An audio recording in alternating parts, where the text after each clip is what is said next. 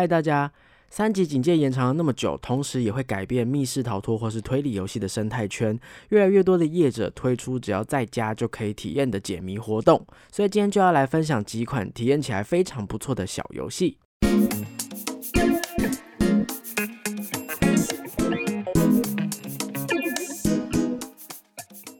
嗨，各位大家好，欢迎回到逃脱记录点，我是主持人阿纪。这个节目将会一一的介绍全台湾的密室逃脱主题，并且有身经百场以上的密室老手们分享他们的逃脱心得，还有最主观的密室排行榜跟密室新闻时事。所以新手老手一起来进入密室的逃脱大坑吧！太久太久没有玩密室了。最近在 IG 上面有一些很红的小活动，比方说有那个什么某某五十问，就是他会先选定好一个领域，然后列出相关的五十道问题，比方说什么啦啦队五十问，他就问一大堆跟啦啦队相关的问题这样子，然后他的朋友们就会直接在现实动态上面选一个，比方说我问第三题，然后呢我们就回复他第三题哦我的答案是什么这样子。那当然最最近这几天也有推出密室版本的密室五十问，我身边很多朋友就开始互相。这样问说，哎，你最喜欢的密室是什么啊？最难忘的密室是什么？等等的，然后大家就开始去翻以前玩密室的合照，哦，然后就开始剖现实动态 IG 这样子，互相开始推荐说哪一个主题真的很好玩哈，你没玩过，你赶快去玩，等等等等的，这个不回忆还好。一回忆起来，就发现我真的好久没有玩密室了，真的就是关在家里太久了。不过幸好在这阵子呢，推出了非常多在家也可以线上玩的推理小游戏，所以今天就稍微来推荐几款我觉得玩起来还不错的体验，而且大部分都是免费的哦。我们就立刻开始吧。首先就是在六月六号，台中的 Loop 工作室突然无预警的推出木岛机场随机杀人事件，只要在 FB 的文章下方留言就可以开始游戏了。那这个游戏呢，在一开始我以为就是会像一般的赖解谜或者是 FB 的解谜一样，就是我会获得题目跟线索，然后我解除谜底之后，直接在赖或是 FB 去回答答案，就一来一我一一来一答，就跟机器人一样这样子。可是没有想到这个活动啊，比我想的还要用心非常多。在游戏的一开始呢，他会告诉你们说：“哎，玩家是扮演资深的检察官，在木岛机场发生了一桩随机杀人事件。那你的秘书呢，已经把相关的证据跟资料都已经整理好给你了。那现在就要由你来调查这个事件的起末。”所以，比起找到答案，其实这个故事比较偏向是还原事件的真相，就是杀人事件已经发生了，但是杀人事件的背后是为什么会发生这样的故事呢？那这个游戏呢，整体的氛围其实有一点。毛毛的，我觉得很适合晚上一个人自己在房间玩哦。那它使用的媒材也很多，就是你不能以为它只是在电脑上面动一动滑鼠，点一点网页就完成了。你要真的把自己想象成是一个检察官，你阅读了这些资料之后，你的直觉反应你会想要去调查什么？那你就要去把那个东西找出来，然后去调查看看，是一个非常灵活的一款小游戏。那如果呢，你担心说，哎，会不会很恐怖啊？其实。刚开始进入这个游戏的时候呢，我们会随着线索来到一个呃大房间。这个房间是一个三百六十度的图片，你可以去呃稍微转头啊，看看这个房间的四周。我觉得那个时候是我开始觉得有点害怕的时候。我一直很害怕会突然房间会有变化，或是会突然出现一些 jump scare。但是大家可以放心哦，虽然它的确是用了一些比较。阴森诡异的画风，还有颜色也都是暗暗的、蓝蓝的，但是没有 jump scare。那这款基本上也不是灵异游戏，那我们就只是去到这个地方去了解解这个故事而已哈。所以呢，没有那么恐怖哦，一个氛围而已哈，怪怪，有点有点诡异哦。你来到凶手的家了，会有什么呢？这样的感觉。那在故事的部分呢，在游戏结束之后，我们是可以透过线索来拼凑出一个完整的故事的。虽然并不是一个非常意料之外的故事走向，但是呢，你只要认真的把这些文字给阅读完，你去想象那些角色的心情，也是会有一点点淡淡的哀伤啦。好，所以呢，其实整体的这个故事虽然是短篇小故事，可是它也是有头有尾的哈。我也是算是体验完整了一个东西哦。那如果没有卡关的话，整体的体验大概三十到四十分钟就可以结束了。因为我觉得困难的都不是谜题，谜题本身都不是太太太有特色的东西哦。最重要的东西是你得到了。解开谜题得到了线索之后，你要怎么样依据这些线索去想你接下来要调查哪些东西？这个是比较难的地方。那我整个游戏过程当中卡了两个地方，我觉得应该也是非常多玩家一样会卡的地方。在今天节目的最后会给大家一点小提示，如果你听了提示还是不太了解的话，你也可以私讯 Loop 工作室的 IG，他们的小编会在上班时间去回复你，协助你调查案件。那这个游戏呢，如果满分十分的话呢，我会想要给这个简短的游戏七分，因为以一个免费的小活动来说，我觉得真的很有诚意去制作这些图片跟谜题哦。最酷的事情是在游戏的最后，我会了解到这个角色的来龙去脉。但是我是检察官啊，所以身为检察官的我们有一个二选一的机会来协助法官要怎么判决这个凶手。但是今天听到节目，你们可能已经有点来不及了，因为就在今天六月二十号的凌晨二十四点，法官会依照所有有完成游戏有二选一的检察官当中去挑选哪一个选择是被被被选择比较多的那个判决，来当做最终故事的结果。对，所以呢，这个如果你们听到这个节目的话，可能就有点来不及了哈，说不定还来得及去玩，然后那你就可以参与到这个二选一的部分。那但是呢，就算你来不及参与到二选一的结局哦，可是，在二十一号之后，这款游戏还是会保留下来，所以希望大家有空都还是可以去体验看看喽。接下来要介绍的呢是 FB 粉丝专业 Reader Run 推出的太空追捕。Reader Run 是一个游戏策划还有谜题设计的团队哦。我看他们 FB 的简介，他们好像似乎开发了一个 App，可以让有兴趣制作游戏的人快速方便的把他的游戏弄到线上、弄到网络上。但是我自己目前是没有接触过以他们团队技术推出的游戏。有机会的话，我其实也蛮想要体验看看的。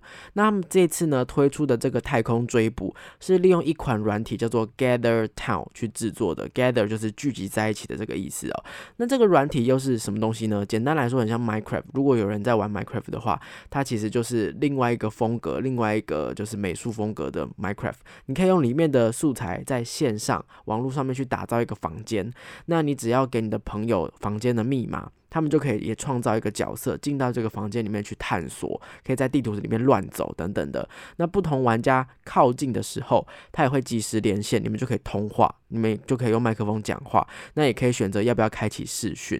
对，那但是如果玩家走远的话，这个连线就会断掉。我觉得很像实际情况，就是如果你走的离我太远，我就听不清楚你说什么了。你要靠近我才可以跟我聊天。我觉得他是在仿照这个状况哦。那 Gather 这个软体呢，本来是因为现在很多人都需要在家里办公，那当然也会需要开很多的远端会议，所以有一些人是利用这个软体去打造一个虚拟的办公室，对，那就大家就聚在一起，可以就直接弄成一个办公室，每个人坐一个位置在里面开会，就是一个比较轻松有趣的线上会议软体的概念啦。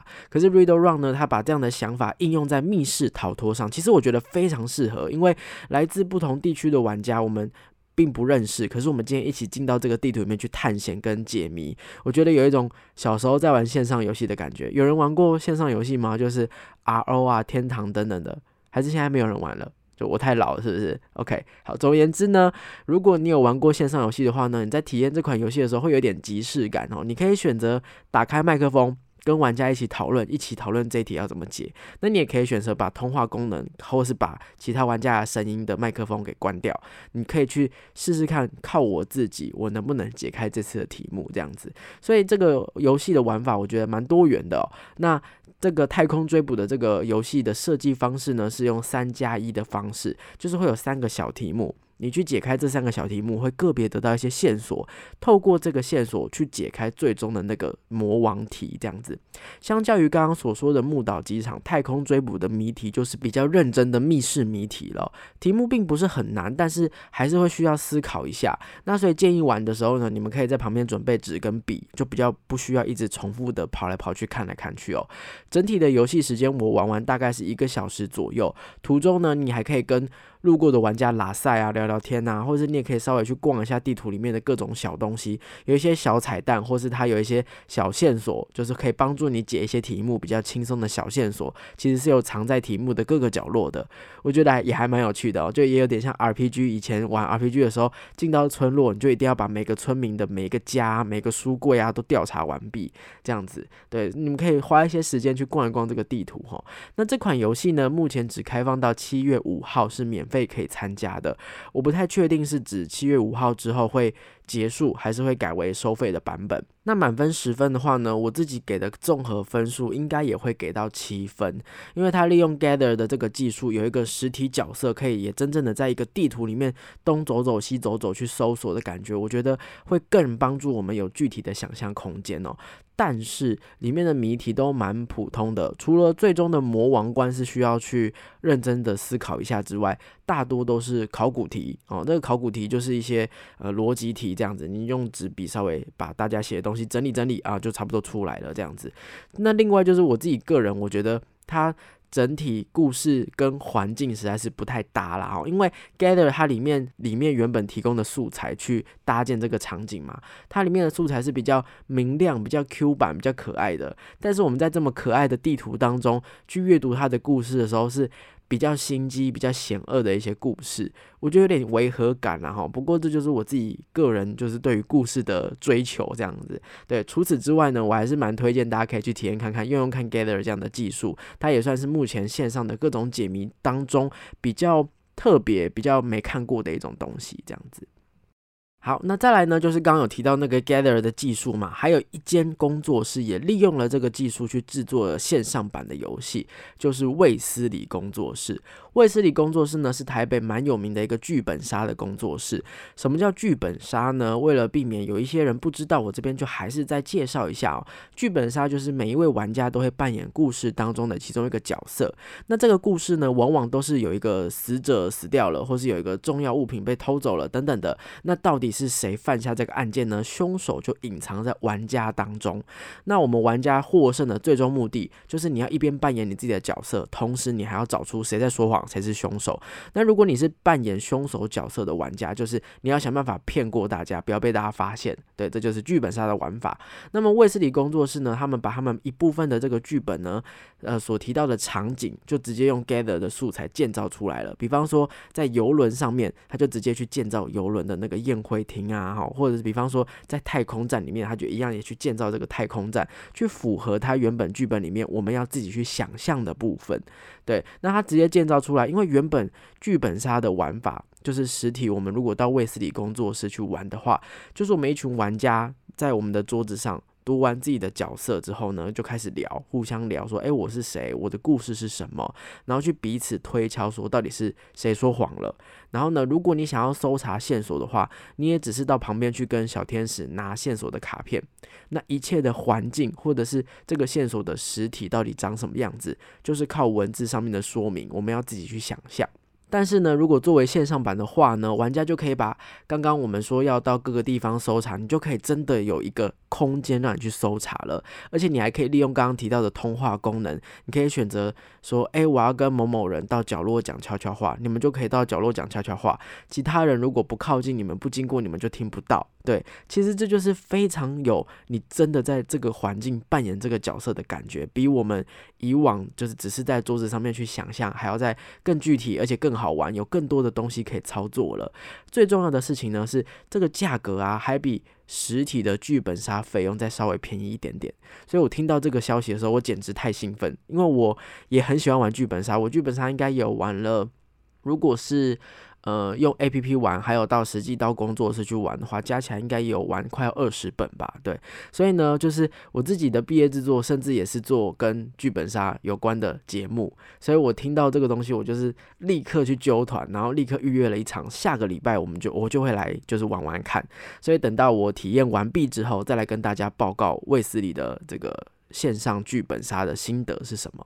OK，好，最后呢，就是要来告诉大家哈，除了刚刚提到的这几款小游戏之外呢，也有许多的密室逃脱工作室把他们自己的密室逃脱给线上化了。目前有线上化的主题，我查到的资料就是有笨蛋工作室的鬼新娘。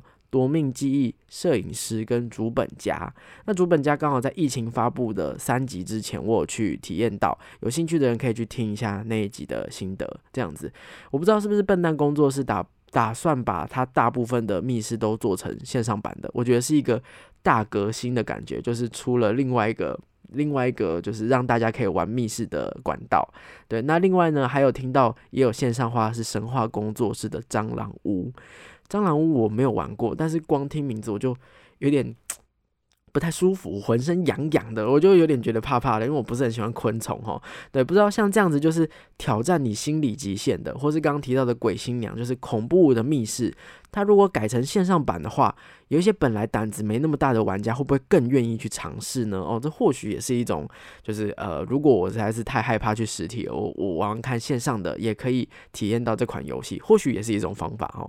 不过呢，目前的话，我自己是一款线上的密室我都没有玩过。对，因为大致上我有听过这个进行的方式，就是呃，我们可能就约四到六位玩家，然后我们在线上的那个会议当中呢，去指挥一个 NPC，这个 NPC NPC 进到场景当中，那我们可以看这个 NPC 拍摄的画面，我们可以跟他对话，要求他去哪些地方探索，然后要求他去输入答案等等的。不过我的想象中，一些呃，比方说要搜索翻找的题目啊，或者是一些要操作的动作。就没有办法体验到了，我就觉得有点可惜，所以不知道有没有玩过，就是实际上有去体验到线上版本密室的人，可以提供一下你的心得哈。就是如果你这样玩，你会不会觉得？呃，无聊还是其实哎有它另外一个好玩的味道在里面这样子，所以如果有心得的话，也可以提供给我们哈。那也不知道大家会觉得说，哎，我我去体验线上版本的也很不错啊，或者是你会宁愿再忍耐一下，等到警戒解除之后，我要去体验实体版的哦。不知道大家会偏向哪一种呢？可以告诉我哈。但但是呢，目前依照政府的政策的话呢，六月二十八号是三级警戒的最后一天。那不知道会不会延期啦？可是如果又开放的话呢，我也很担心说哦会有报复性出游，因为大家真的被关在家里太久了嘛，就是很两难。因为我自己也很想要出去玩哦，可是我也就是理智部分也知道说哦，其实就算三级解除了，可是大家都跑一窝蜂跑出去玩，也不是非常安全的一个行为哈。所以呢，嗯。只能尽量的去消除自己很烦闷的这个心情，被关起来的这个心情哦。所以在解除之前，我们就尽量的去找一些在家里也可以玩的东西哦。像我这阵子，就是除了刚刚提到这几款游戏之外，我也有跟朋友们用。Google Meet 的那个线上会议去办游戏，我们玩的是线上的全能知识王，会有一个主办人负责出题，哈，他就是主持人，然后其他人就会用那个线上的抢答按钮来抢答。然后前几前几天出的那个玩的那一场就是我来出题，我主办的领域是美食王，所以我就会出一大堆跟食物相关的题目或是冷知识。顺便呢，我们也就是我一边在。找题目的同时，我也收集到一些新知，也收集到一些我以后要去吃的东西。对，其实也玩的蛮开心的这样子。所以呢，嗯，就一起努力，然后期待三级警戒解除的那一天吧。但是我还是真的很想玩密室啦，哈。OK，以上呢就是今天的线上游戏分享啦。那片尾呢会有刚刚的木岛机场，我说我卡关的几个小提示。所以如果不想要被暴雷的话呢，各位就可以先到 Podcast 的平台给我五星的好评，追踪我的 IG 跟我一起互动哦，我就会常常跟你们在上面聊天这样子。也别忘了按赞订阅我的 YouTube 频道，然后就要赶快逃跑了，该逃跑就逃跑。那我们就下一集再见吧，大家拜拜。该逃跑应该都逃掉了哈，OK，应该都没有不会不会爆雷了哈。好，那我现在就要来讲一下木岛机场的这个小游戏。我卡关的地方呢有两个，第一个是我解开凶手的手机，里面是一张对话截图，没有任何的题目或者可疑的线索。我看完。对话内容之后，我就有点傻眼，想说，哎啊，怎么断掉了？接下来我要干嘛？我就在这边大概想了二十分钟，然后到处一直去翻以前的东西。但是后来想一想，不对啊，我是检察官呢，我怎么会看了一个截图，然后就停在这个地方干想？就是我只能盯着这个图吗？不太对啊。然后我就再重新的把那个截图拿出来看，哦，他们是用某一个 A P P 去对话的，诶，那所以我接下来该怎么办呢？啊，我就想通了，对，所以就是从这个地方开始，我突然意识到说，哦，我不不能只是当我玩家，我要尽量去扮演、去想象我是检察官，我要用我手边所有的工具去调查这个事件的来龙去脉，这是第一个我觉得还蛮酷的地方哦。第二个卡关的地方是我们需要找到意外死亡的人，还有他的生日。那生日的部分呢，大家就一样去多多阅读之前的线索，应该就不会太难找到了。但是意外死亡的人，我卡了非常久，我后来才发现是。你不需要找到这个死亡的人的名字，你只要找到他的称谓就可以了。然后呢，你要转成英文，你不能打中文，对，因为你直接输入中文是不会有任何结果的。那这里我就觉得比较可惜哦，有可能是因为剧情为了要合理，所以它的提示没有那么的明显。但是在这个地方，以玩家的体验来说，就被浪费了不少时间。对，那大概就是这两个会比较。卡关需要提示的地方，其他其实都蛮顺畅的。我自己是很期待今天晚上要公布的那个法官的判决结果。对，同时呢，如果他们有就是在 IG 上面公布的话，我也会分享他们的文章到我的 IG 现实动态里面。就也希望大家有空还是可以，就是如果来得及的话，就趁今天去玩一玩木岛机场；来不及的话，明天再找机会再找时间慢慢玩也可以哈。好，那这个提示就到这边为止。这一次就真的是下集再见啦，大家拜拜。